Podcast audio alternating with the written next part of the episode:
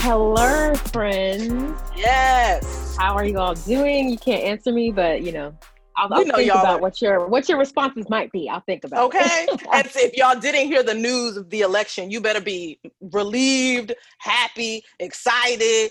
Um, you know, maybe a little trepidatious, but you should be good. Ooh, ooh, trepidatious. Ooh. You know, but if you're not, if, then you got the wrong podcast, boo boo. I don't know who. I don't know how, but I don't sure. know who sent your child, but right. like, going back, going back, we came from cause look. right because this team Biden fucked Trump all day. Hot Period. Chills is out. Okay, so Period. we're we're moving on. We're moving on yes. to bigger and better, bigger and better things, baby. And um, with this episode, we have a wonderful guest. You can tell why I'm so excited. Um, he has been. Oh, he's been so great. Well, for me, I first met him because I reached out to him, wanted to get some advice on producing podcasts. Um, he's been not only been producing podcasts, but he is a director. He is a writer. Um, he has credits, ladies. Like we're talking, uh, you know, Craig of the Creek. Where Marvel even tapped him. Like, period. Like he's here. He's working, and he's so so nice and sweet and. Uh, such a great guy. So I want y'all to welcome Cody Ziegler to Tinseltown Ting. Yay, Cody! Yo, what's up, y'all? Thanks for having me, and thanks for all the very, very, very nice words. It makes me feel like a very nice, sweet boy. Yes! That's what it says on your website, and that is a fact. Yeah. I can vouch for that. That is true. Yeah. So yes, so he's going to be the main segment. We're going to talk to him about his career, where he's headed, where he's, you know, came from. Also, any advice that he can give to uh, all of us who are trying to get into a writer's room or trying to create our things, trying to direct our things. He has um, a great perspective that he can share with us. But we always start the show with a would you rather. So this mm-hmm. would you rather, I just got it straight off the internet. It's fine. um, so would you rather wake up as a new random person every year, but have full control of them for the whole year, right? Or once a week, mm-hmm. spend a day inside a stranger without any control of them? Oh boy. Yeah. Um, oh, okay.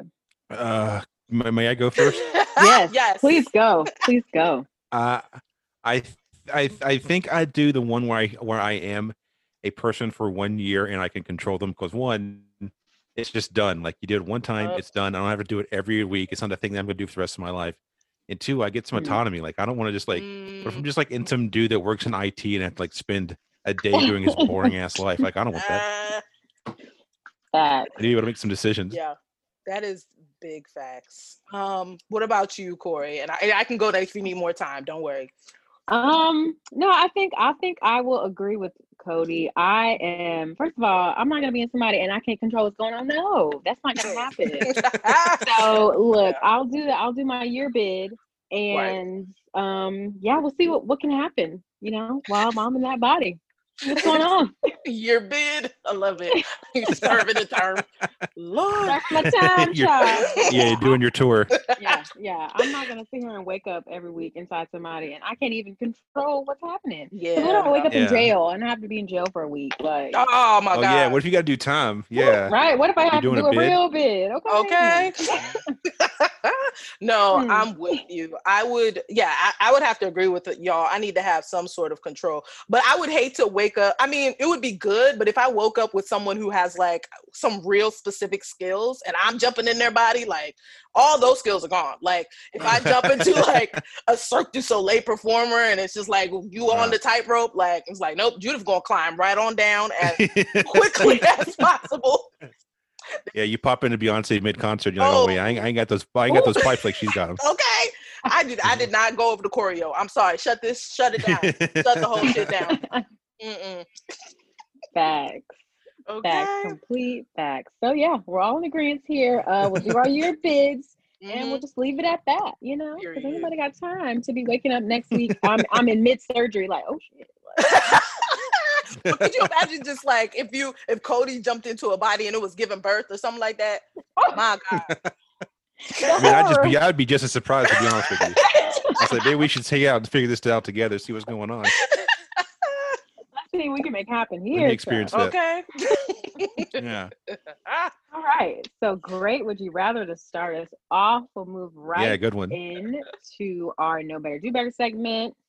This is where we give tips, tricks, lessons learned, whatever, um, to help you guys out. So I will be doing that this week, and mine is to kill your darlings. So Oof. This is a good one when it comes to writing. I know when we're writing, mm-hmm. we fall in love with different pieces of our work. We fall in love with different pieces, the dialogue, different scenes that we created. And when we're doing the rewriting, we sometimes run into an issue where we have to cut it because it's not moving the story forward. It's not necessary. It's just something that we like. And you just got to do it. You got to cut it, sis, or sorry, you got to just let it go. And um, it's hard. Yeah, it's, it's very difficult. Yeah. It is really difficult, especially if it's something that you've been thinking about for a long time. It's like a real fun yeah. scene, or it's like a mm-hmm. good piece of dialogue, but this shit ain't ain't working. It's just not working. I will say it it's it's it's good training, like even just, like yeah. especially if you're just doing it for yourself, because when you do end up getting in a room or in honestly anything that's creative, like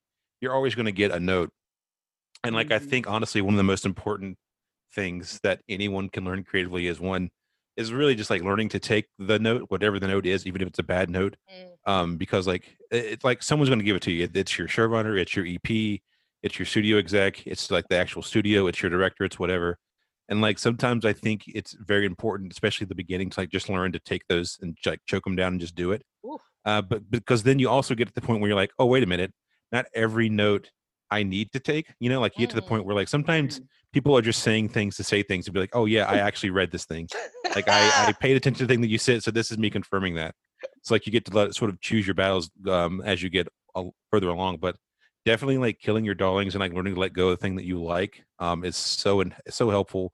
And it, and it sucks and it hurts when you're like, when you first start out, and even now it still sucks. But like, honestly, like if, if like, if it, if it sticks out and it's weird while you're reading it, like it's going to still stick out weird when you're like actually making the thing. It's just better to nip it in the bud, in my experiences anyway. Yes, I totally agree. It's it's mm-hmm. something that, like Cody said, just have to practice, and it'll get easier over time, I swear. But um, when you're starting out, just just be mindful and, and be ready for it. I mean, yeah. it's just life. I don't know what else to say. It's just life. It's the way it works. So, yeah, that's my Know Better, Do Better for the week. That's awesome. And yeah, I definitely always have to remind myself, because as Erica said, keep in mind, I'm an artist and I'm sensitive about my shit. So, okay. So, but sometimes you got to let it go. And for the sake of the, the piece of your, your work, because if you want to make it better, and if you want to get it on that screen, sometimes you got to suck it up and let these executives or whoever get their little participation points, be like, you know what, thank you for your note. Or if it's a really good note, it might make it better. Exactly. And like worst case scenario, even if you don't like the note, at least they're still paying you, so you can just like use that as like leverage. Yeah, like, yeah all right, this th- I don't like what they're doing, but at least they're paying me to like to mm. just do the thing. Yeah. And back. Cody came in with securing the bag, please.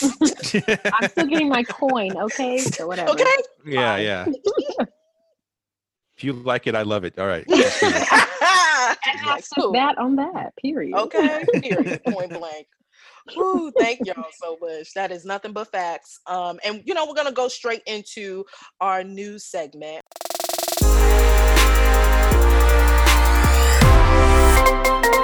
So we usually get, for those of you who are new uh, to Tinseltown Tea, first of all, welcome. But second of all, um, we go to Shadow and Act, which is a um, online publication that focuses on Black and Brown uh, directors, mm-hmm. writers, shows, movies. So we really love to use this store. It's not to say that you shouldn't be reading the Varieties and the Hollywood Reporters and the Deadlines. Please stay up on the trades, but don't forget the um, Black and Brown uh, publications that will get you together. Um, all right, so the first one, I don't know if uh, you guys saw uh, S N L um, this past weekend, which I thought was a great turnaround, since like they they announced the presidential, you know, the the official thing, yeah, yeah. and then like somehow Maya Rudolph had the exact same suit as I saw that as um oh god Kamala Kamala yeah, Kamala. Kamala, yeah. Kamala Harris, and I was like, how fat they're like, shout out to their wardrobe team, because yeah, they were on that. I was like, how did y'all do it? Okay, go off. But yes, um so if you haven't seen it, Dave Chappelle hosted, and um he actually did it a year ago, and um Shadow and Act, um they were highlighting how Kenan Thompson, you know, he's one mm-hmm. of the longest running members of S N L, how he got emotional because mm-hmm. Dave Chappelle like gave him a compliment. So during, you yeah. know, everybody views Dave Chappelle as sort of like a comedy god, and um on Saturday Night yeah. Live, he, you know, was in a lot of the skits, which I actually think were were kind of funny. Um, check them out if yeah. you can, because sometimes S N L yeah. be hit or miss for me. I'd be like, mm. yeah, it, it's hit or miss sometimes. Ooh, it'd be like, all right, sure.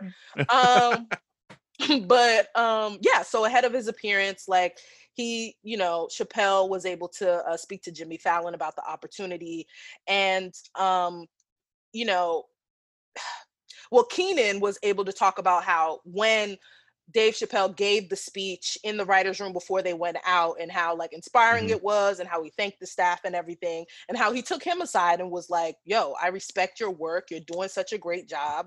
And oh, just to like, you know, he got emotional, right? Like one of your like yeah. comedy gods is like, I see you, well done. Like, let me yeah. say, woo, that is like, that's really, really heavy. That's the dream, right? Oh my God. It's, if Shonda yeah. Rhimes or Oprah ever like addressed me and was like, well done, sis, I would have just teared yeah. like fallout, just like, I've waited for this moment my whole life. Like, yeah, so totally understand like getting the compliments and the validation from like mm-hmm. the people that you look up to, and how emotional that can be. So great story here. Check it out on Shadow and Act, and um if you can, check out the S N L um Uh, episode. Since it's, I mean, mm-hmm. it's in the zeitgeist, it'll probably be like some, you know, an iconic episode just because of how it was uh, linked to the actual yeah, you'll definitely event. Start seeing some clips on Twitter, I'm sure. Oh yeah, absolutely, absolutely.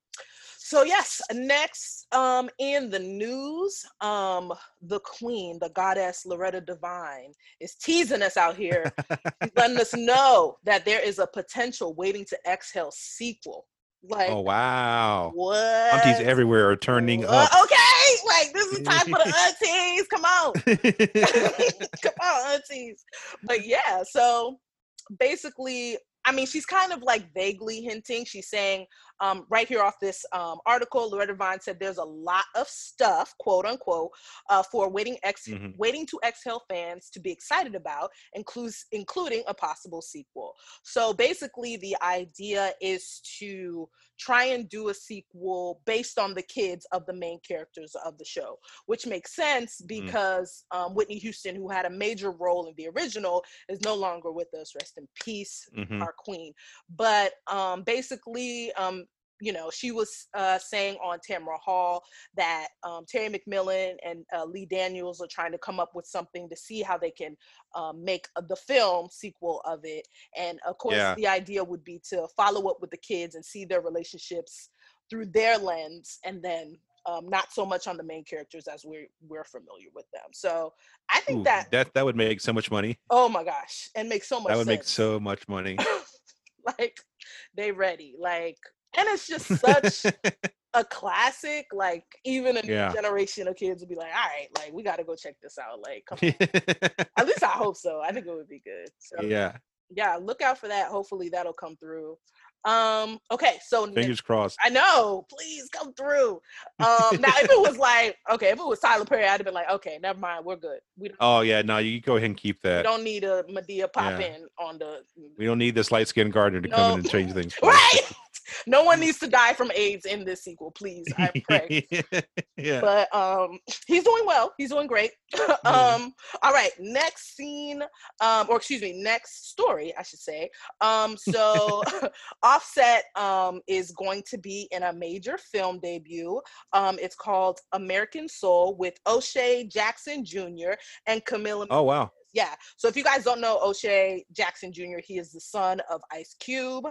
Um, Camila Mendes, I don't know her, but I'm sure she is very successful. Riverdale girl, Riverdale girl. Yes, come on, yes, Riverdale, come on, get get your Riverdale money. And also, um, see, this is why we have co-hosts. They come in and help. Um, and um, Pete Davidson from Saturday Night Live uh, will be. Oh, I guess you got your token white in there. That's yeah. right. Always. Like too many people so, of color right now. Right. The, let's diversify this. And then Pete yeah. Davidson. So uh, they got this right off of um, Deadline. And um, so Migos, um, rapper and singer, um, he will be an American Soul, and he will also be there uh, to uh, contribute at least one song and help with the curation of the soundtrack. So okay. it's going to be some... I'm I'm with it. Yes, I'm ex- I'm actually excited for it. Um, yeah. I actually wouldn't mind if they if he and the Migos did the whole thing, but mm-hmm. I love some tra- trap like they're, they're, words they're I cannot fun. Understand. They, it's joyful. Yeah. Like I don't care. Yeah. It, oh, come on. It turns out, I turn up anyway, so I can't Period. Complain. And I don't know what you said, but I'm sure there were bars. Period. Yeah, I'm sure a lot of niggas were like, "Oh, this is fire." Fire, more fire. Oh, so Offset is set to play a computer engineer who becomes oh, highly yeah. important wow. to the film's plot, right. which focuses on Davidson and Jackson's characters and their two friends who get caught up in a aftermarket sneaker reselling to pay off their college debts and become rich, of course. But um, um you know, they They get into some, you know, nasty dealings. They make a deal, quote unquote, with the devil, with an investor who doesn't have their best interests at heart. So I was like, mm. okay, like. I'm with that. I'm, I'm with Offset playing a computer nerd. Yeah, I think that's like. I'm into it. That'll be fun. Yeah. Like, it's like, oh, okay, get into it. So I. I yeah, they're car- they're fun guys. Like, they were fun in Atlanta. Like, they're very charismatic oh, yeah. and funny in Atlanta. Like, I'd love yeah. to see them get bigger roles like this. Yeah.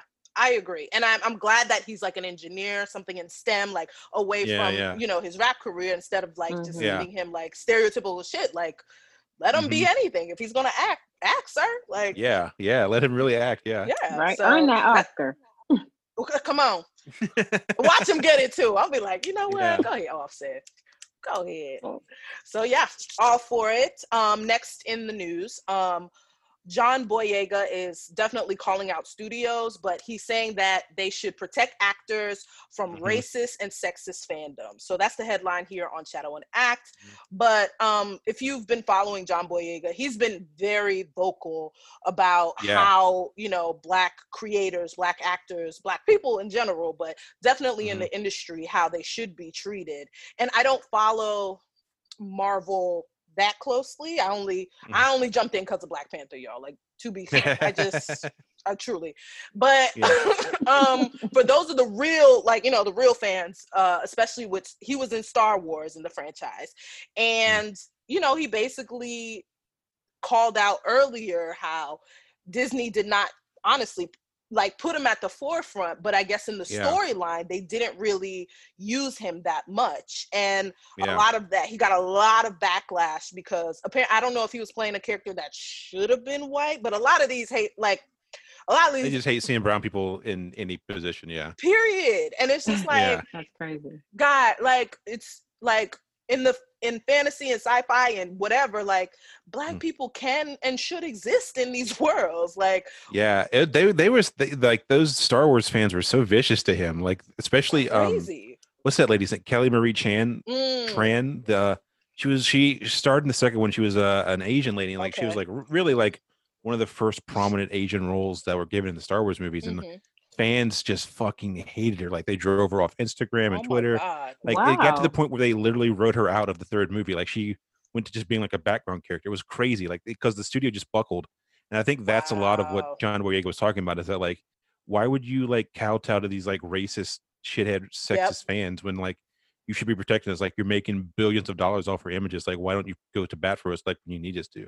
Or when wow. we need, need you to. Yeah. And he like, and in the article, they're saying that he has, you know, publicly in his experience, but said he's had honest conversations uh, with Disney about what happened. But essentially, mm-hmm. you know, calling them out publicly.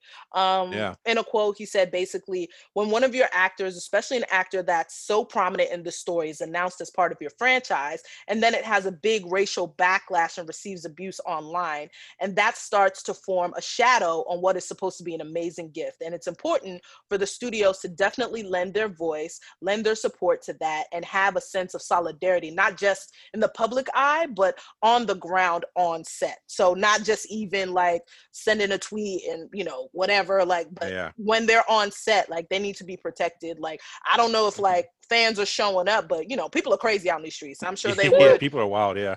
And they're and, and quarantined and bored, child. Okay. All right. Yeah. Just keep your ass at home away. But you know, it's, it's unfortunate. It's unfortunate that it even has to be said. You know what I mean? Yeah. Like there mm-hmm. should, like, it's crazy that a studio, like, that should be an easy, like, oh yeah, no, we don't condone yeah, yeah. this and we yeah. will support, you know what I mean? And yeah, it, they really fucked up by like, by like writing her out was such a cowardly move. And like, it sent such a negative message to like other studios of like, mm-hmm. if the worst, if the worst section of your fan base is loud and toxic enough, like we'll do what they want us to do. That's crazy. Yeah, yeah. And they make so much money anyway. Like, I wonder if mm-hmm. if it would have really, if they would have lost that much money, if that fear, if they really stood up and was like, no, because you hoes are gonna come out anyway. Yeah. Like, let's be real. Like, exactly. Yeah. Like, these nerds are gonna go out and spend their twenty bucks on a ticket anyway. It's like, because they can't. They have nothing else to do. But, it's their entire personality is Star Wars. So like, yeah, they're gonna go watch the movie and they'll complain about it on Twitter, but right. they're still gonna buy the ticket. Exactly. Giving it more press because exactly. you you complaining. Yeah. Ciao, bye. But anyways, uh, yeah, Disney continue to cut checks for John Boyega, period, point blank. Thank you. Um, because he deserves. Yeah. Period.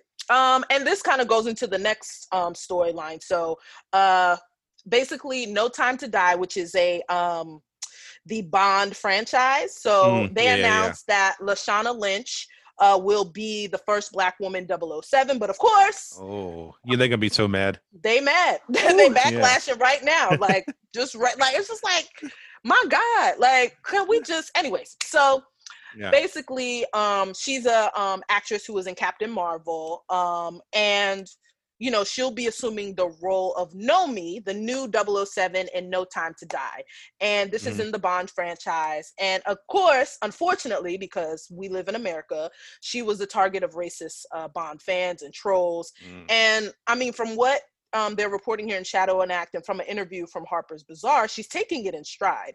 um mm. You know, basically she was like, this is a quote, "I am one Black woman. If it were another Black woman cast in this role, it would have been the same conversation. She would have mm. gotten the same attacks, the same abuse. I just have to remind myself that the conversation is happening and that I'm a part of something that will be very, very revolutionary." So, mm. you know, sis got her Black Panther um, outfit on, or black, you know, like the real Black, Black Panther. Yeah, yeah. The real ones. um and she's she's going forth, and you know what I mean, I think that's quite frankly that's how she should do. And it's unfortunate mm-hmm. that even with roles, I mean, maybe y'all can correct me if I'm wrong, but double oh seven was a fictional character, like not yeah not, real not dude. Fucking real. Yeah. Yeah. So and and from what they were saying, they're going to transition it, you know what I mean? It's not even like she's she's not the James Bond, she's going to be another character, but she will have the double oh seven, she will be the main, I guess, agent uh, taking mm-hmm. on the roles in this movie.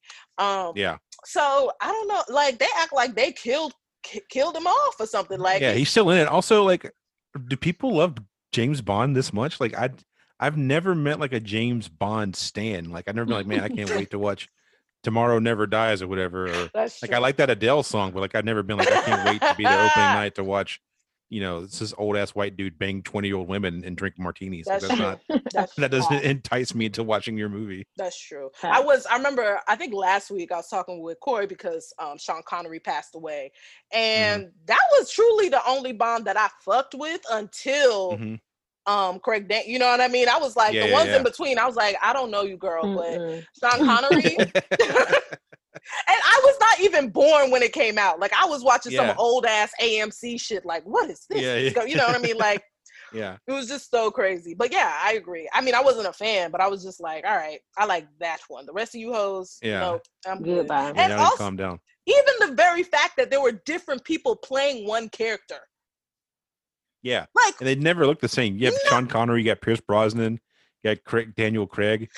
They didn't even all different difference. types of whiteness. They didn't even like I'll probably just get the same white. They were like, nope, we gotta yeah. gotta diversify. We got and a then, brunette, we got a black-headed dude, we got a blonde guy. Yes. And then like even the whole talk with Idris, just the the rumors about it, people are like, how yeah. dare you? It's just like, y'all y'all really need to let some of this yeah. shit. Eat your go. eat your biscuits and chill. Eat okay. And chill.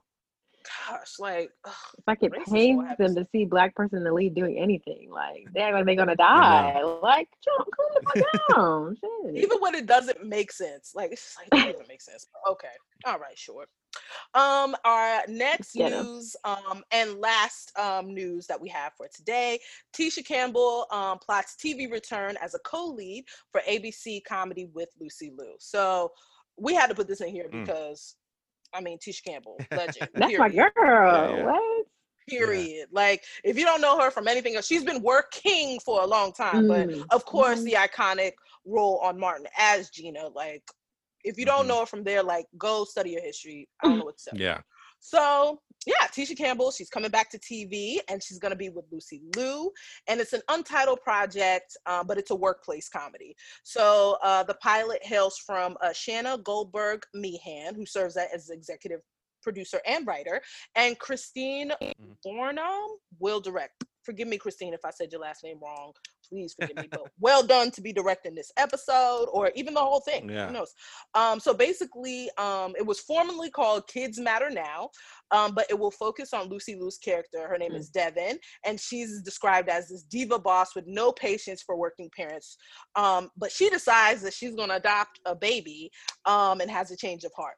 So as a result, her assistant, who will okay. be played by Tisha Campbell, her name's Annie. Um, she's going to become a mentor to her regarding the trials of motherhood, and the new working relationship um, will kind of play itself out since Annie was thinking of quitting because her boss is crazy and she has kids herself. So now there's a big dynamic shift, and we get to talk about, you know, mothers and the workplace and how it all mm. comes together. So um, I think that'll be interesting. I hope that'll definitely be a fun show. Yeah, yeah. And I mean, yeah. I'm happy to see Lucy Liu and Tisha. I mean, first of all, they look amazing. Like, Drew, I'm like, come on now, come on now. I'm like, do y'all just, I mean, y'all either do witchcraft or y'all have the fountain of youth. Because, like, what? Like, y'all look exactly the motherfucking same. But, mm. but I'm like, send me the spell. I don't care. Let's do yeah, it. Like, let me know what you got. Let me get that, let me get that sitcom look. Let me get it. Okay, so yeah, congrats to them. Totally can't wait to see um Tisha back. I mean, she's still been working. The last thing she did, I think, was uh she played a nurse in um A B C's Doctor Ken with uh Ken Johns mm. on there. Yeah, yeah, yeah. So she's been, I mean, she still gets checks because duh, why why wouldn't you? Um yeah. And I think, oh yeah, she lended her voice for Cartoon Network's uh, Craig of the Creek, which you wrote for. Oh yeah, yeah, that's right, yeah. So she out here. She also getting voice. She's making the money. money. She's making her checks. Yeah, it's great. So yeah, that's it for the news. Um, and we're gonna take a quick break. And when we come back, we're gonna talk to Cody. Yay. Yeah.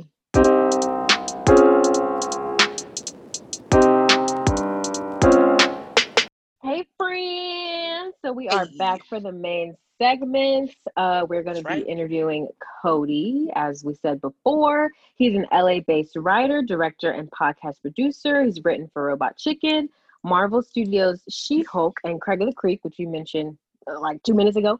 Um, mm-hmm. And he also produced podcasts for Earwolf, How Stuff Works, iHeartRadio, and U C B Comedy. Woo, child! The credits. And wow, directed videos and has directed videos featured on Funny or Die, Cracked, Hoo Ha Ha, and more. Whew. Okay. So as you can see, I couldn't say all of that in one breath, which means that my oh dog my been working. Okay. Okay. So our first gas me up. Gas me up, Queen. Okay. So, I was a queen. Um, sorry. So we always start off um, when we are interviewing a guest, just we want you to tell us about your journey in your own words. So we can read a bio. That's cute and all, but We would love mm-hmm. to hear your mm-hmm. journey in your own words. Whatever you want to say, whatever you want to let us know, just let it flow. Yeah, I got you. Like my, you know, I'm so I'm from North Carolina, a very small um, southern town and rural town in North Carolina.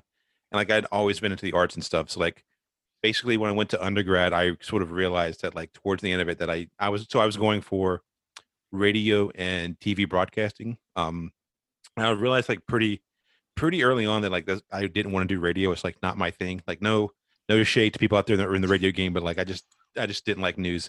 So like I decided to go to uh, film school. I went to the Savannah College of Art and Design, and I studied um, like directing and writing. I just made a bunch of stuff there, um, and so so I got an M F A.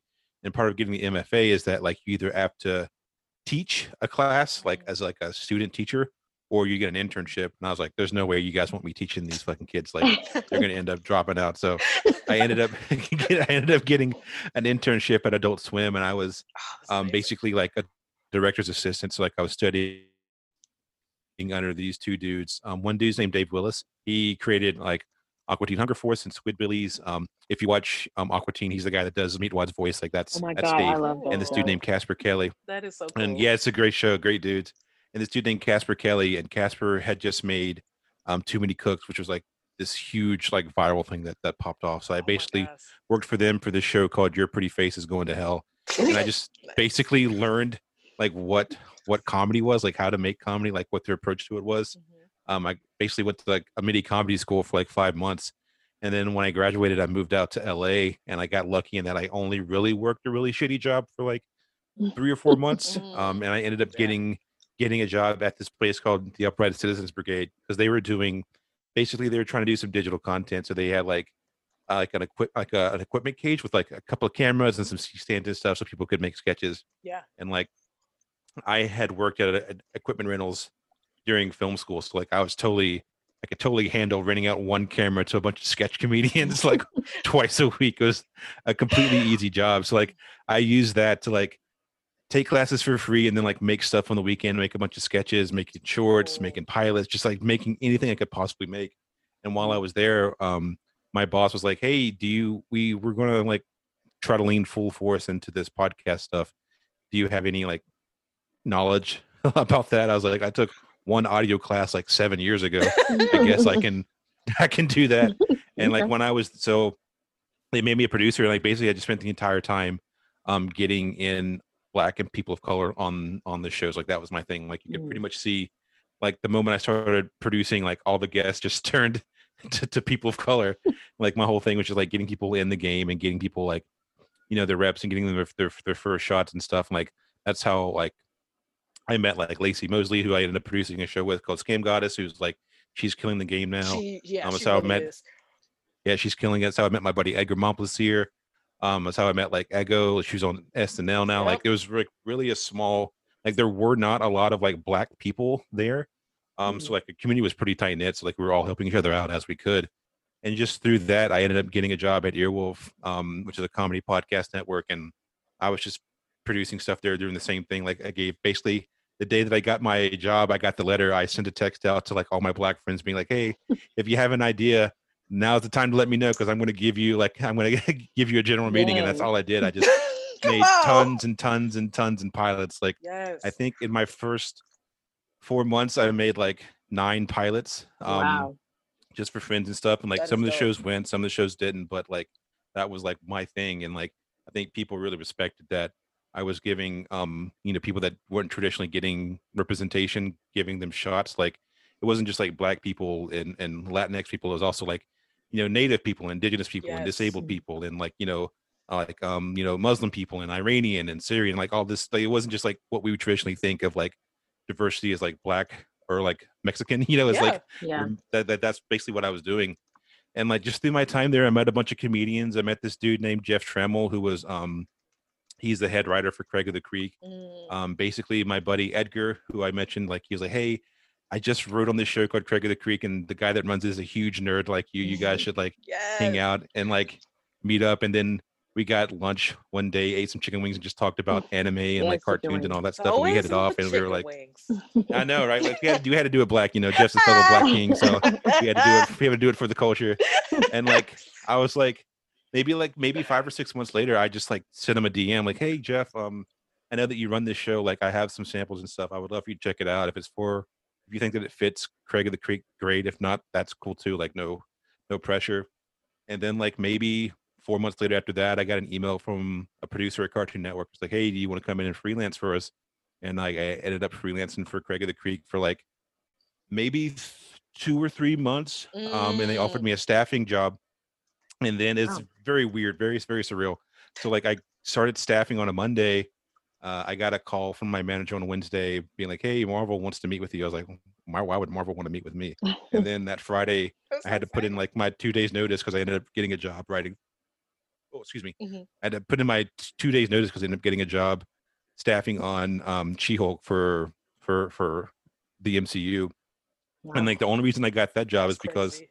The showrunner, Jessica Gao, supposedly she she told me that oh, yeah. she heard me on uh, uh I had to like step in and like guest host a podcast, and she heard me on and she thought I was funny, and then she asked the host to like ask me for my sample, which I had literally had just, just finished like two days before. Like, he wouldn't tell me what it was for, crazy. wouldn't tell me who it was before, but he was like, hey, do you have a sample? I was like, yeah, I literally just finished it, um here, let me know. Well, I guess here, send it to whoever you can send it to. And like that's how I got She-Hulk, and like it was great. Like it was pretty much off to the races from there. Like I got, like I said, I got super lucky, and then like I landed a job for uh like basically my first real staffing job, like my first full like full season of a staffing job for a pretty prestigious show for a pretty big successful studio.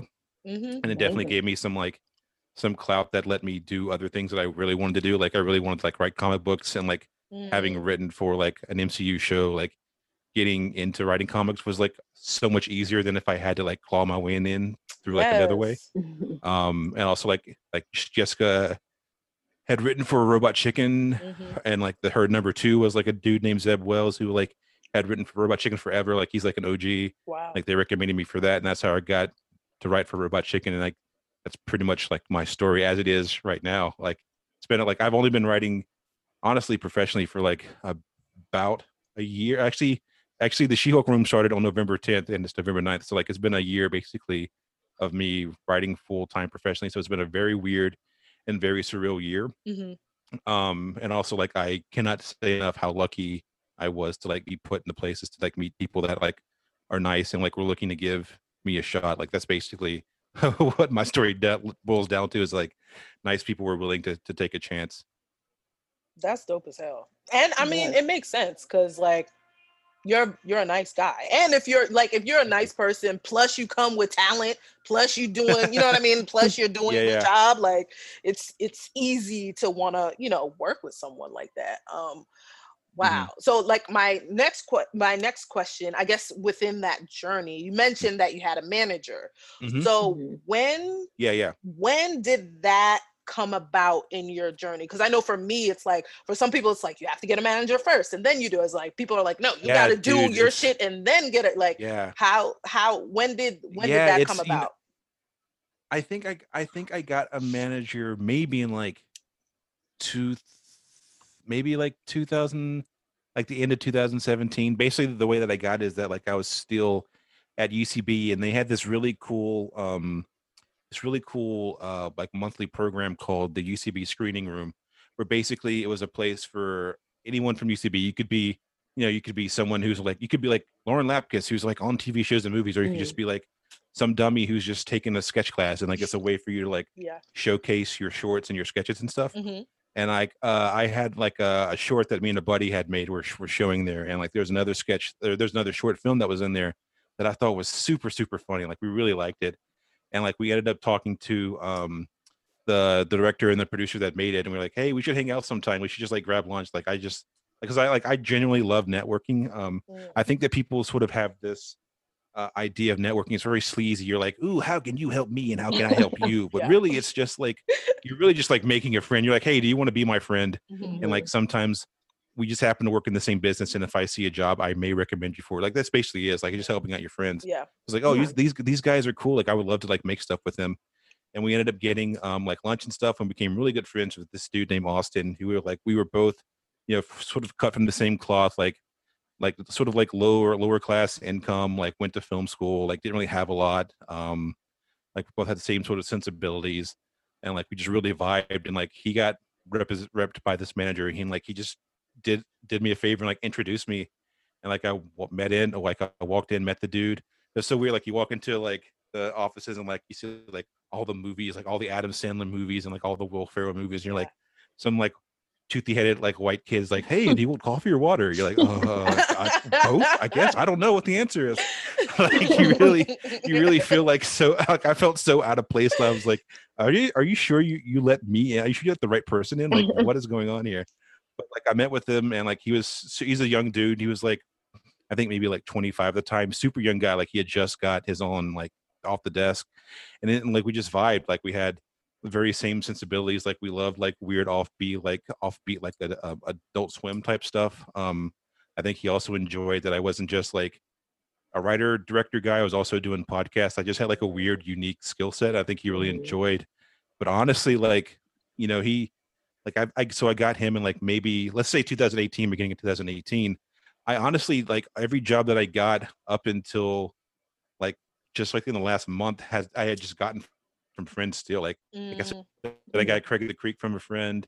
I got um, She-Hulk because the showrunner heard me um, through a friend. Like I got Robot Chicken because the showrunner of She-Hulk and her number two recommended me for the thing. Like, like I honestly, like I have a meeting on Wednesday. Like that's honestly what first Joe, and like it's the first thing that he got me. Um, but like that's not like to say like that's not to shit talk him or say that's bad, but really like I say that to be like people think that once you get this one thing you're done, but really it's like the yeah. goalpost goalpost Ooh. Is constantly moving, mm-hmm. and it's like, you know, it's may sound like a bit of a platitude because I always heard it and I always hated it, but like really like, you know, you you don't really need an agent or manager until like you have something that you can show. So it's like mm-hmm. I was I was like tripping over myself. I gotta get a manager. I gotta get a manager, but really like. I didn't have a pilot. Like I didn't really, I mean, I had some like yeah. some sketches and stuff and some shorts that I made, but like nothing that was like, that could really demonstrate my skill in like the writing area. And like I said, like I was in with like, basically, basically I was in with for like a year before I even wrote like a pilot by myself. So like mm. it was definitely some growing together. And like, basically I used him more as like, just like, a, a, like anyone would use a manager. Like he's giving you like big picture type deals and like, sort of coaching you, and like really he's the person that yells at you when you don't have your thing turned in, which I thought was the most useful. Yeah. like, like, you know, you get a text like, hey, where's that script at? Like, oh, uh, uh, one more week, one more week. And like, then it's been three weeks later. He's like, hey, where is that script at? I'm still looking for it. So like, that was, that was definitely the most useful aspect of him for like the first, those first year or so was like just having someone stepping on my neck constantly to get something done. Mm-hmm. I know that's right. Oh, yeah. We all need it. Accountability, okay? Come on. Yeah.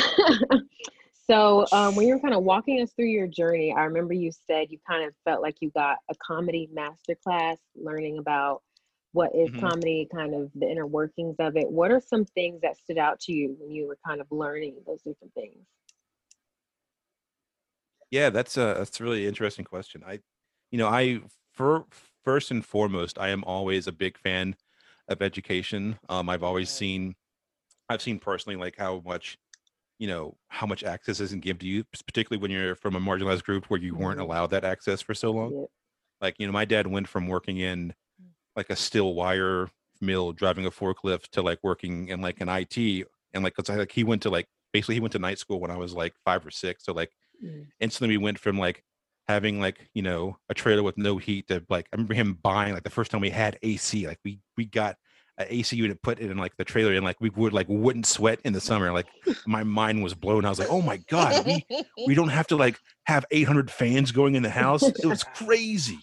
So like I've always been a proponent of like learning things, but like as far as like the comedy school goes, like what I think it was mainly like making sure that like it aligned with my sensibilities. Like I think, you know, out here, when you sort of get roped into those programs like U C B or Groundlings or or or uh, Second City or any of those places where like, I think when you attach like a curriculum to it and you're like, this is how things should be, I think that there is sort of a tendency to like try to play things like super, super smart, which is fine. Like there's plenty of really smart, funny shows. Like Veep is a very funny, smart show.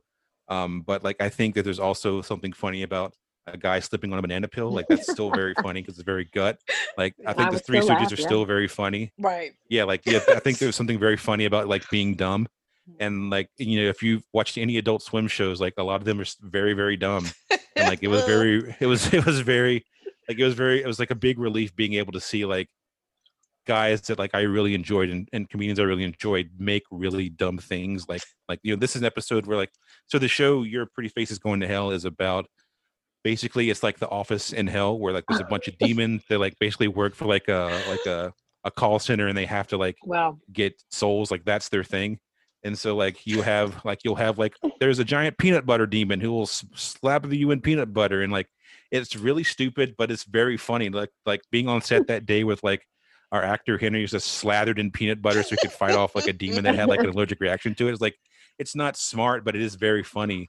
Yeah. And I think it allowed me to like sort of like chase that like that instinct mm. of like what's the gut funny. And then after having taken the like the classes and stuff at U C B later on, I was able to like marry I think the smart stuff with the, the the dumb stuff with the smart stuff. Mm-hmm. Um, but even now, still like my like I still love like dumb stuff. Like um, I think I, for me like the perfect the perfect example of like what I think is a very smart dumb show or dumb smart show is What We Do in the Shadows. Oh yeah, where like it's very mm. very smart. They have some yeah. really really funny smart episodes, but like they're not afraid to do dumb stuff. Like the episode where um uh, where Laszlo like he like. He he like leaves town to go undercover, and like he fakes his own death, and he makes up a fake name of a guy named Jackie Daytonia. And the only thing is like it's just it's, she still speaks the same. He still it looks exactly the same. He just wears like a button-up shirt and puts the toothpick in his mouth, and like people just cannot recognize him. And like it's such a it's so it's like the concept is really really really funny and really smart because it's based off a bunch of like tropes and stuff that we know, but the execution is so dumb that like it's it's like the perfect example. Like, and it's some of the hardest I've ever laughed. It's just watching him like be like I'm a I'm a normal American man, and like you know puts the toothpick in the mouth. Oh, the toothpick! Oh, there you go. Yeah, it's, uh, it's it's so fun, and like that's totally my sensibilities, and like that's definitely one of like the most important things I've gleaned. Um, you know, working, you know, going to that comedy school, and and you know for Adult Swim, and even now like learning how things work, like. Mm. It's like you know, it's like She-Hulk was a completely different type of comedy where like you know you're writing. You're writing for, you know, a really big network who, who they're not Adult Swim, so you got to write like a different style yeah. of comedy, but you can still get in some pretty dumb jokes. And like, you know, a Robot Chicken was sort of this in between where like you have fifteen to thirty seconds to write a, a joke, and you're also having to like do really niche things like what if Optimus Prime got into a fight with the Predator? Like, okay, yeah, how do I make that funny in thirty seconds, and how do I make it not stale? So like. I think it's all revolving, like it's all like, uh, um, it's all building on top of itself. And like mm-hmm. I said, I guess earlier, like the idea of the goalpost is like, we're never really done. I'm never like, wow, whoop, I've learned all there is to learn about being funny. uh, let's pack it up for the day. It's, mm-hmm. it's, it's like a constantly, um, it's a constantly evolving thing, I think, at least in, in my opinion. Yo, yeah, that's, that's so cool. Like, even when you were speaking, like just the fact that you've gotten so much experience in different writers' rooms, and I'm I'm wondering, like, one, what has your experience been in the writers' room, and two, how do you, I guess, I don't know if each writers' room has a specific personality, or again, you have to cater oh, to yeah. different networks. Like, how do you mm-hmm. adjust to each room, and yeah, what's your experience been like in in them? Yeah, I you know I think I was it's. lucky in that I could see, I think I can see the evolution a little bit easier because my jobs did come so quickly back to back. Like mm. Craig of the Creek, I was just like yeah. a ball of nerves. Like I just like, I was like, oh, I, I was like quiet a lot. I was like, do I, what do I say? Like, is this yeah. funny? um, but they were like, that room, so that room is, um, if for those who don't know, animation is is sort of written in two different styles. It's written in, um, Sorry, excuse me. Mm-hmm. Animation is written in two different styles. It's written in what is called storyboard driven, which is like um, the storyboard artists write most of the episodes. Like they mm-hmm. really write the dialogue, they write most of the gags, and they also drawing it. Uh, we're, and then there's like script or writer driven. That would be like Simpsons, American Dad, mm. Rick and Morty, where like, you know, a traditional writer's room is putting the the the, the episodes together.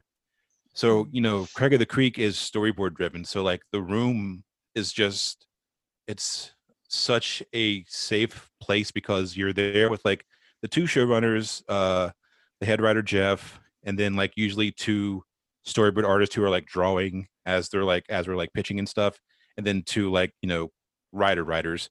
So like, you know, you'd be pitching something and like, what if Craig dressed like a pumpkin or whatever? I was like, that's, that's my bad example. But like, while you're saying that, like you could have an artist like draw up Craig in this pumpkin, oh, and you're like, oh wow, this looks super cute, like this works completely one hundred percent. Yeah. Mm-hmm. Um and like, so the showrunners for that show were a dude named Matt and Ben, who were super super cool dudes. Um you know, the show is about, you know, a black kid and his family that hang out at the creek with a bunch of friends, and like, you know, Matt and Ben are white, but like almost the total like writing and art staff are people of color. Come on. And not, you know, like, you know, not just like black people, that's like Latinx people, um, you know, indigenous people, queer mm. people, trans people, like L G B T, and like, you know, we would be, there would be, you know, there were multiple weeks in the row where like we'd walk in, I'd walk into the room and I'm like, oh wow, like this room is just full of black people, and like not even just like one type of black people. There's like, you know, there's like, you know, um, our t- director Tiffany was like, um, Filipino and black. We had, you know, black cats from like D C, black cats from New York, black cats from Florida, black cats from like, you know, Seattle, all different types that experience different types of blackness and stuff. So like, mm. they'd be like, hey, you know, we're going to do an, so the, we're going to do this season in um, season three in season. So they'd be like, we're going to do some fall episodes. We're going to do some spring episodes. And they'd be like, when you think of fall, what do you think of? And like, you know, it was all like very hippie. Like, I think of leaves scratching across the ground. Like we'd build out episodes that way. And it was like really fun and really collaborative. And like, it was a very, very like um very fun environment to like create stuff, and it was a, it felt like such a great safe space because like I said, predominantly people of color and, and prominently queer people, so like it was a very safe room and you could shoot out ideas and like you knew no one was going to say anything problematic. That's amazing. Um, so it was just a great great learning experience, and like I, I could not have asked for like a better a better show to like get my sort of chops in. And even for like, so for, you know, She-Hulk, like that's like live action, you know, scripted. So like, you know, it's like a writer's room, but like Jessica Gao, um, you know, she's not even, she's not first generation. She's like born in China, lived in China until she was a kid, came over here.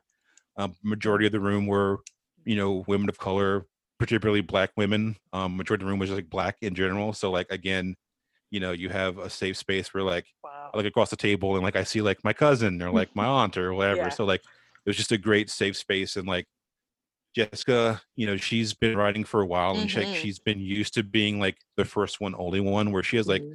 she's either like the first Asian, like the first woman in the room, yeah, or she's definitely the first woman of color or the only one. So like she's dealt with a lot of like trash, mm-hmm. yeah, foolishness. And, like, she okay. made a very strong, okay. yeah. and she, she made a very strong point of being like, that stuff's not going to fly in this room. Like I'm going to give people shots that like I didn't have. And like, I really want to make things as easy as possible. So like we really lucked out, and that like we had a really safe environment. And like I definitely was a ball of nerves for like the first, honestly, like month. Yeah. Because it was like the big, you're like, oh my God, this is gonna be M C U. Like, what if I write a character that like they may be in like Avengers seven or whatever? So like I don't I can't fuck this up. Like Kevin Feige is gonna come beat me up if I don't like write a good script. Right. Like it's just a ball of nerves, but like she was very encouraging, and like I found my niche pretty easily. Um, That's good. I definitely became like the comic book guy. Like I was a huge M C U fan, like a comic book guy. So like whenever they would have questions about like characters or like how powers would work, like that would sort of be my niche, my niche, me and this other dude named Zeb. So like Ooh. I definitely lucked out. And then like she yes. provided me um, time and space to find my my niche in the Ooh. Room, as opposed to just wow. like, you know, floundering and trying to figure out how to like, support the room. It was yeah. it was very great. And also we would just do like, we had really fun room bits. Like for for some reason, like sh- someone brought in like a Serrano ham one day, so like we ended up buying like we every now and then we'd buy like Serrano like full ham legs, and like we'd have oh, come on. Or like we'd we'd have her like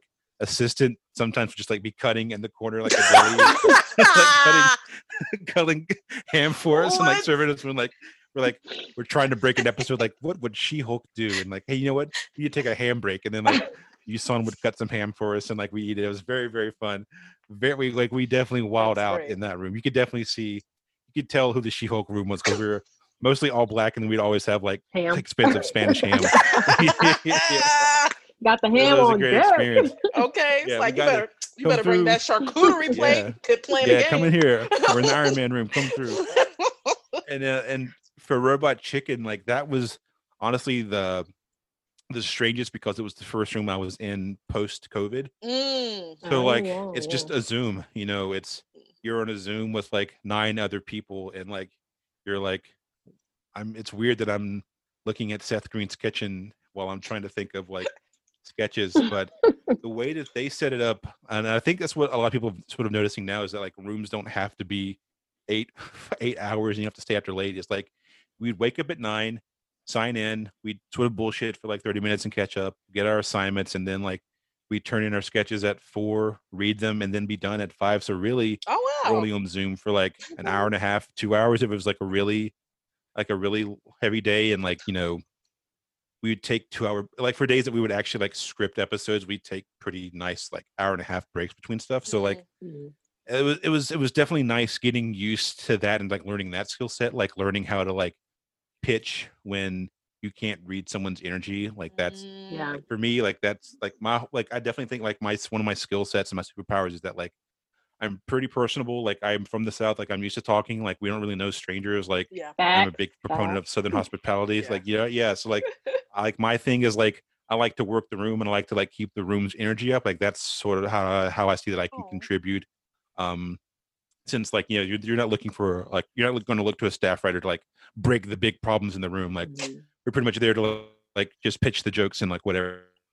So like my whole thing is like, hey, let's like, I'll lighten the mood of the room um, to like make people feel like chill and relax when like we're having like a stressful day. And like it was very, very hard to do that when yeah. you're on a Zoom room when like one, people don't know you, like you, you can't like you can't sort of show your personality out like you would in person, and then you're like also, you know, zooming into a computer with like eight other people and like you can't even really make out who's yeah. saying what. So like oh it was definitely a learning experience, but also oh. like it was a great, great crew. Like I'd never really done sketch before. Like I told them that I had done sketch, but like I'd never done sketch before. So like that was, you know. It was a great learning experience. Like just like learning, yeah. um, learning how to write super fast. And then like we would actually vote sketches in and out at the end of the day. So like just being able to be like, hey, this, we don't, four, like five out of nine people think this sketch is not funny. So you got to choke that down and not get angry. Ooh. So like that was, a, that was like super helpful. Just like learning to like be told no and like not get in your feelings about it. It was a very, very helpful. Um, that's probably the, honestly the most helpful and useful thing with that room is just like being able to like fail and not not feel bad about it, because everyone mm. feels like no one like no one's guaranteed to get something in, and like that was just a useful thing to have in your back pocket, especially um, as a creative. That's dope. Yeah, that is hella dope. All of those experiences sound just cool as fuck. Like they just sound yes. like great things. Yeah, they've been really yeah, fun to have been a part of. So thank you for sharing about all the yes. different writing. Yeah, rooms. Anytime. So um, obviously writing, directing, and uh, producing podcasts are all different shit, right? So mm-hmm. is there one that you like over the other, one that you like the most, or is it all kind of equal when you're doing all of them? Mm. I, you know, I, I, I mean, directing is really, really fun, but like I've been so, I've been so nervous about it since COVID has started. Like yeah. I just, I would just feel so weird. I would feel so mm. bad if like I got together a bunch of my comedy friends and then one of them got COVID because we wanted to Woo. shoot some dumb sketch. Like it, it's like right now I'm not super fan of it, but like I like if we were in like normal times, I'd really enjoy it. But like I like them all for different reasons. Like writing, I mean, honestly, like writing fucking sucks sometimes. You're oh like, why the f- why would I do this? Like this is terrible. Like truly. why do I want to get truly. stressed out and write this thing? And you're like, once you make it and you're like yeah. you start seeing it go from like really bad to just bad to like okay to eventually like, oh, this is like kind of good. Like that feels good. But like when you're in the moment, when you're like, fuck, like I mean honestly, like so I wrote my She-Hulk episode, you know, like you get like a week off to like write the episode or whatever. I was like, I want to do it. I'm gonna do this. I'm gonna I'm gonna do it tomorrow. I'm gonna do it tomorrow. And then finally I had like two days left. So I'm like, I need to like actually get off my ass and write my episode. So like, that's probably more of like a personal failing. Like if I had probably taken the time and not like rushed to write my shit in like a day and a half, it probably would have been less stressful. But yeah, um, like writing is fun, and like producing podcasts is fun. I think just because, um, I mean, Judith, you know, it's like mm-hmm. you you you get to like, for me, it's like I get to do two things. Like I get to have create, I get to be creative, but in a way that's way more collaborative. Where as far as like, I'm really just setting someone up from success. I'm just usually like I'm setting up a friend for success. It's like, you know, we we did like so like for example like for Scam Goddess, which is a show that I, I produced like maybe twenty, twenty-five episodes of um, before I, I had to leave to go to, to to Marvel with Lacey Mosley. Like, like you know, I like Lacey was like, we had moved to L A around the same time. Like we knew each other from U C B. Like I had booked her on like her first podcast, so dope. And like I had done pilots with her before, and like that was actually I think we did end up doing like one or two different pilots for Scam Goddess. But like I really wanted to get her in there because I thought she'd be great, and like I would love to see like. Uh, a black woman, like particularly like a dark-skinned black woman, like in the podcasting game, just because it's all like just like like you just don't see that a lot. Mm-hmm. And so like I knew Lacey was really funny, and like we really spent a lot of time like making it happen. Like she was super busy at the time. I think she was shooting some movie, so like we'd come in on Sundays and we would record like two or three episodes back to back, and then we like oh. talk to the researcher and be like, "Hey, can you get stories ready for next week?" And like we were really like tearing through it, but like it was so fun. Like you know.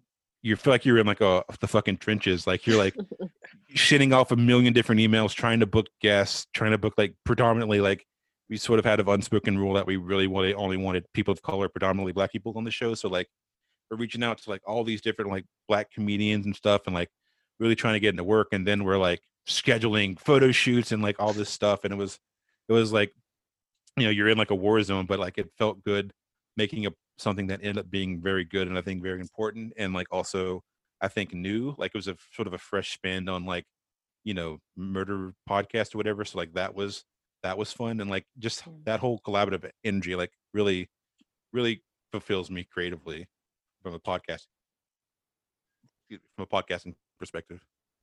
Oh, that's dope. Right. That is yeah that is super super dope. And is there like okay, so this is, well, I've heard so many different things when it comes to this piece of advice. So do you, mm-hmm. what's your writing schedule like? We had, last week we talked about different writing schedules and keeping yourself mm-hmm. on track and all that stuff.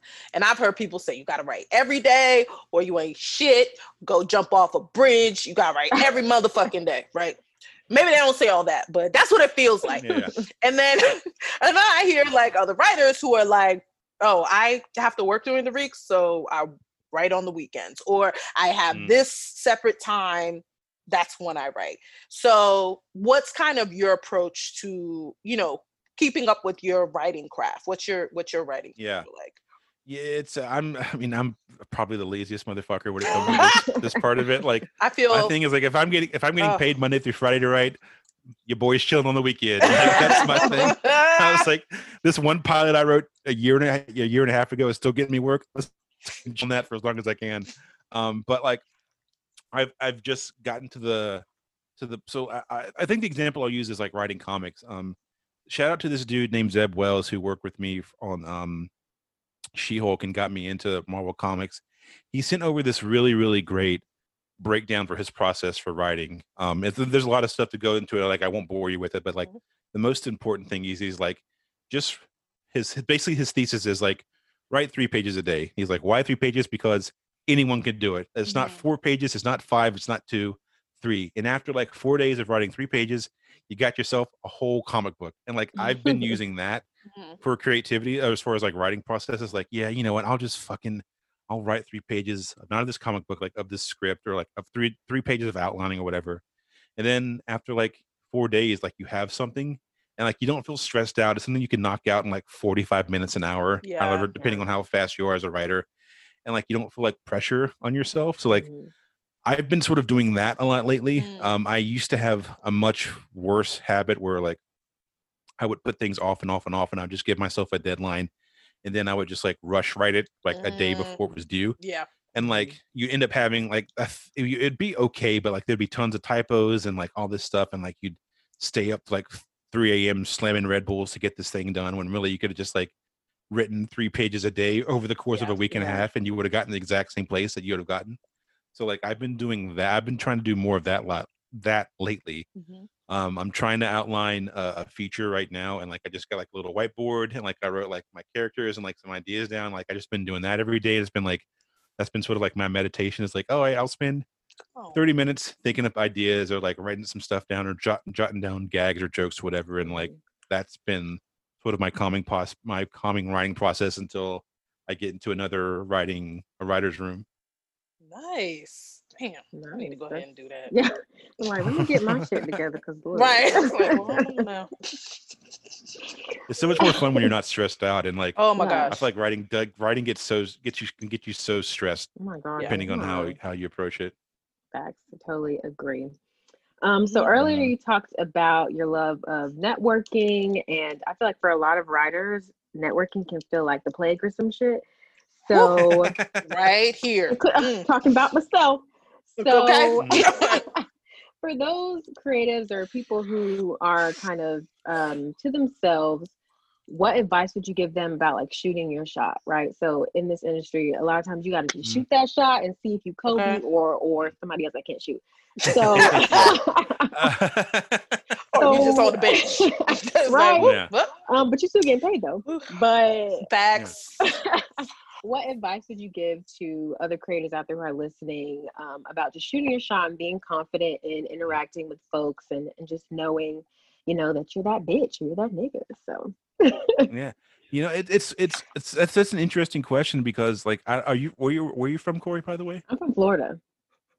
I'm from Florida. Yeah, mm-hmm. So like, I, I'm sure it's it may be the same in Florida too. But like, like I said, like I'm from the South, and like, it's been pretty ingrained for me to talk to people you don't know for like basically, you know, the past thirty-three years. Like, yeah. you know, you go to like the mechanic shop and like you shoot the shit with some old guy, like mm-hmm. hot out today. Yeah, yeah. Hot yesterday too. So like that's just like things that like you do. So like I, I yep. I've never really had like um trouble talking to strangers or like reading people. Um mm-hmm. I, I think the thing that happens to me is just be earnest. Like I like I don't go into any situation when I'm like, how can this person help me out ultimately? How yeah. can I use them? Mm-hmm. I usually just like shoot the shit. Let's like, hey, you know, this is who I am. This is my vibe. Um, like, you know, I just genuinely try to make a friend. And then like, you know, they may not be my best friend. It may just be another one of those things where like, hey, uh, what's that guy that wrote for, he's in the comic book stuff. Uh, I've met him at that mixer. Mm-hmm. Oh, Zig, he seems pretty chill, blah, blah, blah, blah. Yeah. Um, like that's usually like how I go into most of these things, but like even now, like we have things with like, I mean, I absolutely hate it, but like Twitter has been surprisingly useful for yeah. networking. Like, um, like there's, um, like I've definitely definitely gotten some opportunities from Twitter where it's just like, hey, like you know, we sort of like know each other mutually. Like maybe like maybe we had met at like a bar or something, or through friends of our friends, but like yeah. we sort of you know keep keep in contact on Twitter for like, oh, this is a funny joke or whatever. Like I've definitely had um, a couple of people D M me off Twitter and be like, "Hey, um, we got this room coming together. Can you send your sample? That's dope. Um, like we'd love to thank you. I think you're funny and blah blah blah blah."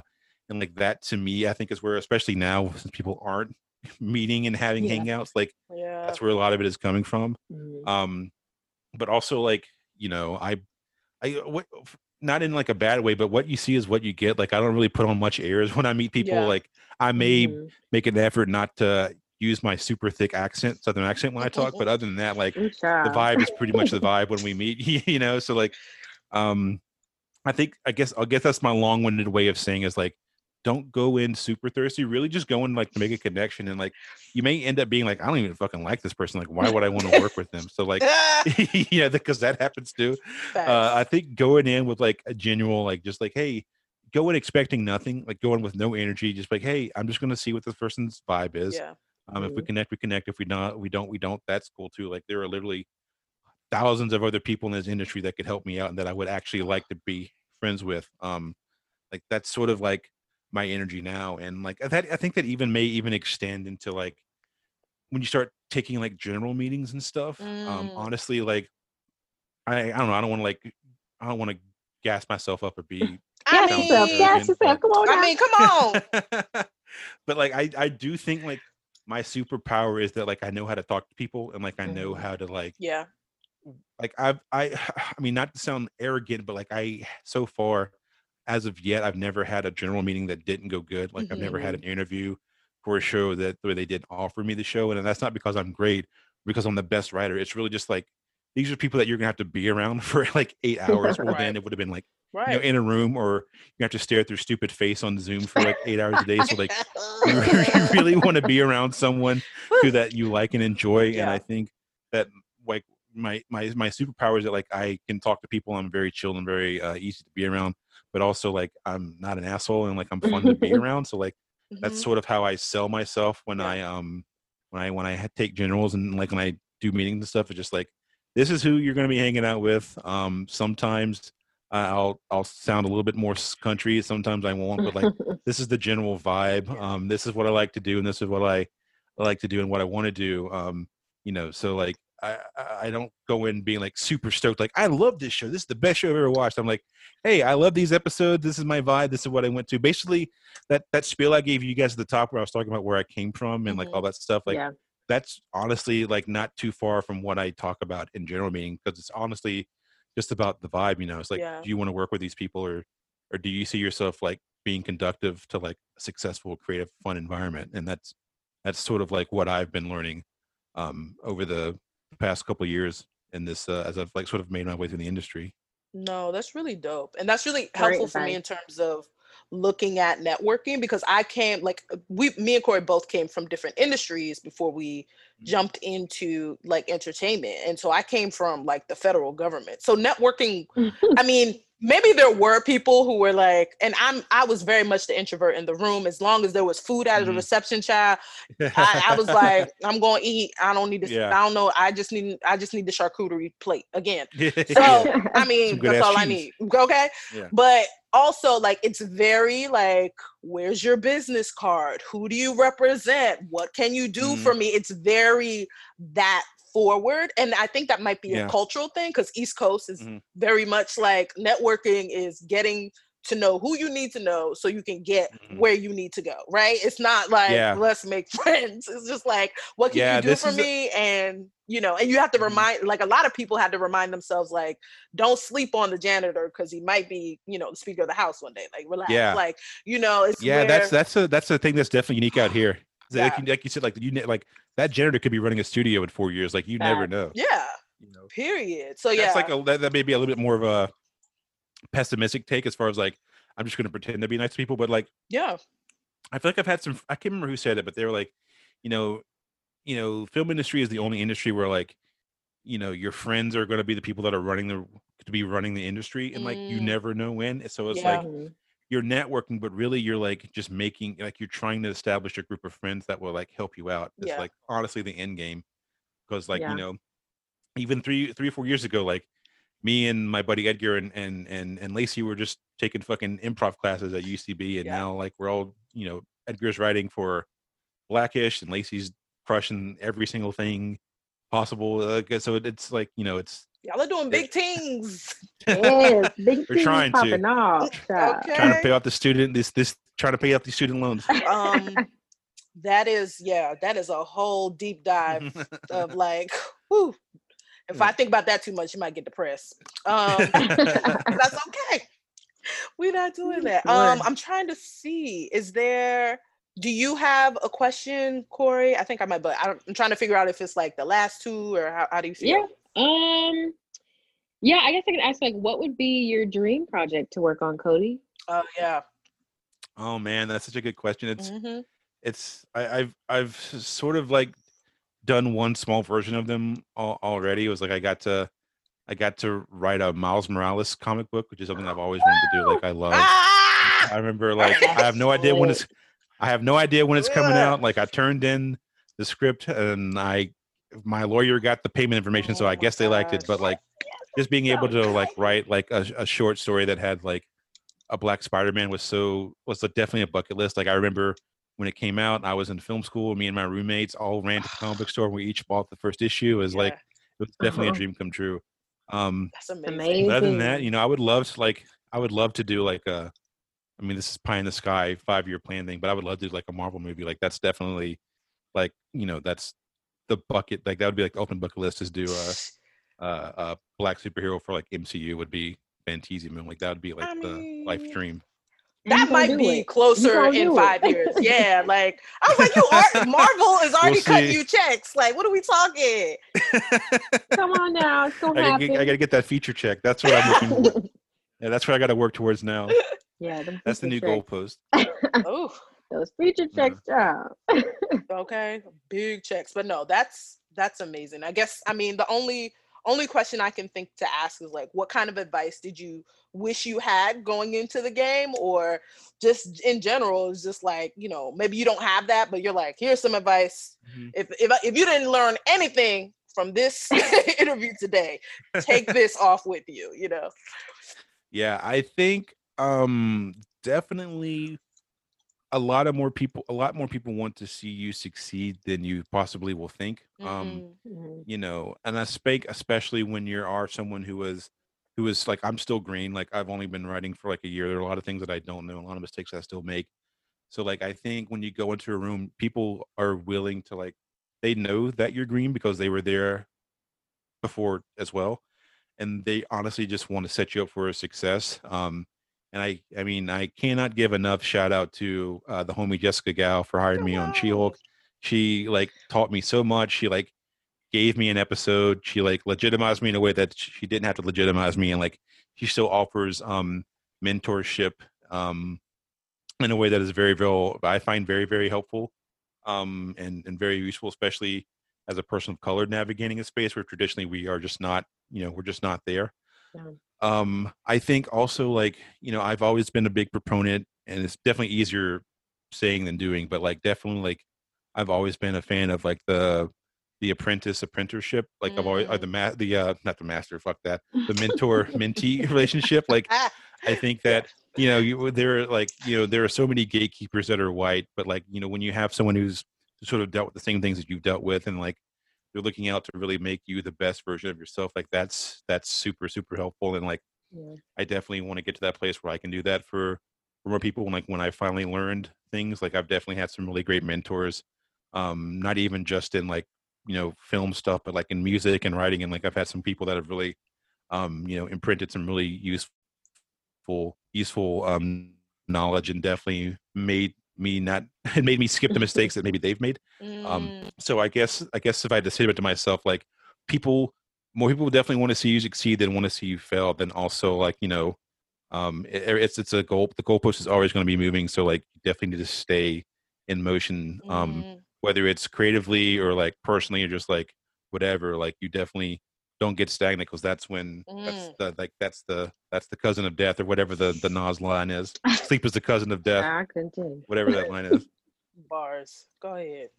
Yes, wonderful advice. Thank you so Yay. Much for dropping the gems. Yeah, anytime. We enjoyed you. As we say in the South, mm-hmm. we enjoyed you. After the gathering, like we enjoyed. I enjoyed you, girl. Yeah. Um, yeah, we'll see you.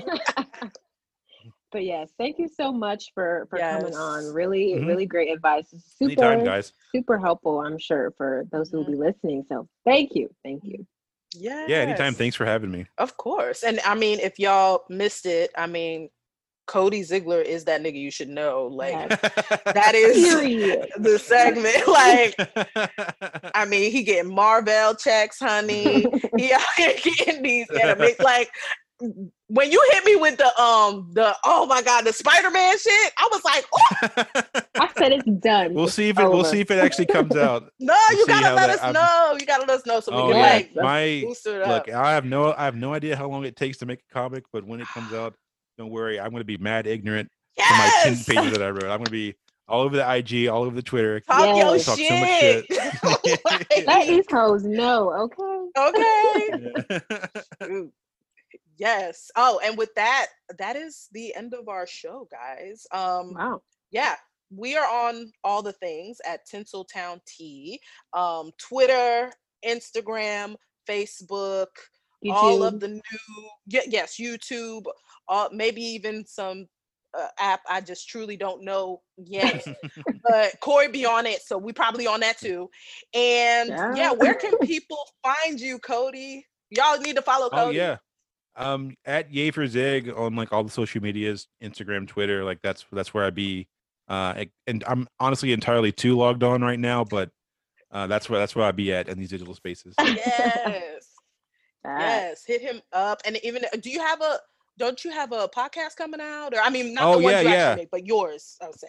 Yeah, uh, the Dark Weed podcast I do with my homie Birdie Reed, uh, another L A uh, uh, nerd blurred.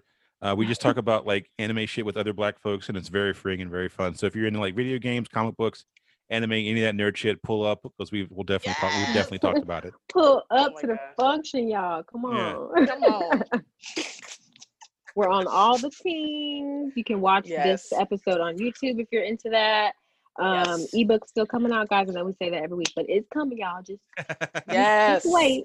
Um, what else? Yeah, I think that's it. Just make sure you guys uh, follow Cody um, and his yes. work. We can't wait to see what else he does. And yeah, yes. I think that's it.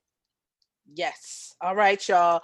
We will see y'all next time. Please enjoy the show. Uh, show any support, whatever Cody's doing, support, show love, all that stuff. Like oh, he's out dude. here, and he and he's he's a really dope dude. So support. Oh, thank him. you. Yep, yep, yep. And with that, we'll see y'all next time. Bye, friends.